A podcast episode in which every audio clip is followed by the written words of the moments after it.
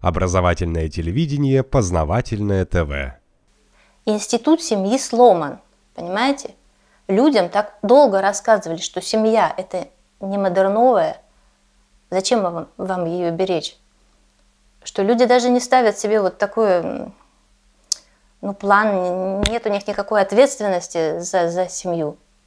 Даже шутка есть такая. Ну, да, когда дедушка умрет, мы, мы купим машину.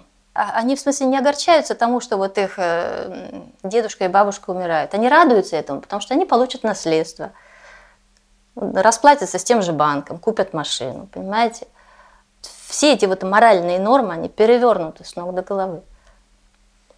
В тех кругах, вот, где я общаюсь, вот мой муж, э, его друзья, э, говорит мне, знаете, почему надо воспитывать своих детей, хорошо к ним относиться? Потому что в какой-то момент именно твой ребенок выберет, в какой дом престарелых тебя отдать. И они делают, они говорят об этом совершенно серьезно, понимаете? Это не шутка. А о том, что ребенок как бы может и не отдать дом престарелых, а про это они не думают, что ли? Что ну, ну, можно в семье оставить? Понимаете, сейчас, как я говорю, все полностью перекручено. Морали никакой нет государство, да и не только государство, сделало все, чтобы семью как институт разрушить. Детей многих э, изымают из семей. Вы, наверное, слышали, какая дикая ситуация в Норвегии происходит. Ага. В Дании это не в такой степени, в Дании более, так сказать, все спокойно. Но и такие случаи тоже бывают. Даже если, допустим, мать была когда-то алкоголичной, алкоголичкой, но потом, и вот у нее отняли ребенка, но потом она вот стала нормальным человеком, то есть прошла курс реабилитации, там проверена, про, прошла там все тесты, то есть э, у нее отличные там жилищные условия, все хорошо, то есть она работает. Ей очень сложно потом вернуть этого ребенка к себе, очень сложно. Может быть, только единицы получают их назад. А какое количество детей в семье в среднем?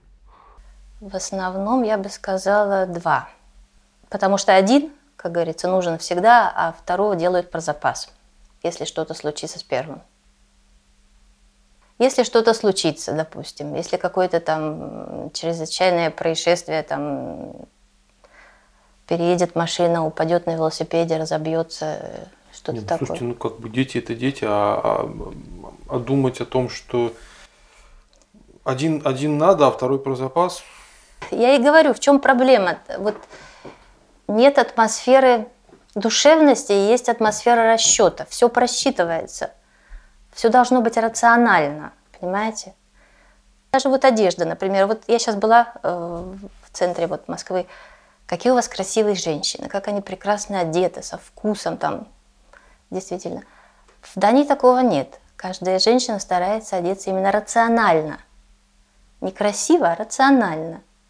То есть этот фактор рациональности, он везде, во всем. Ну, то есть по-мужски, вот, чтобы карманов больше было, да? Вот, вот да, да, да, да. А какие отношения тогда внутри семьи получаются, если все вот так вот продумано? А многие люди сходятся, именно сходятся или женятся только потому, э, что они держатся друг за друга чисто экономически. Ну, если они, допустим, берут э, один кредит на двоих, э, на тот же самый дом, а потом это им бумерангом, как говорится, летит назад, потому что в случае, если они должны развестись, их этот дом держит намертво.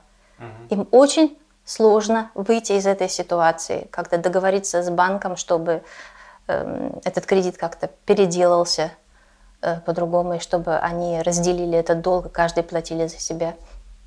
Это все очень сложно. Можно, я не говорю, что невозможно, но сложно. Понимаете? И поэтому много людей, они, ну даже если они и начинали свою совместную жизнь э, по любви или хотя бы по влюбленности, то большую часть остатка жизни они доживают по причине экономического рационализма. Не потому, что им хорошо вдвоем. Слушайте, а как же так жить-то? Это, это, же, это же не жизнь, это, ну, это ну, мне сложно это словами выразить, это просто какое-то существование. так это и есть и существование. Вот в чем вся и фишка. Когда вам говорят, Будьте похожи на Запад, я вас умоляю, ради Бога. Не будьте вы похожи на Запад. Вы же тогда погибнете вообще. Ни в коем случае нельзя быть похожим на Запад. Русский человек может выжить в России только на русских условиях. А там все люди становятся биороботами.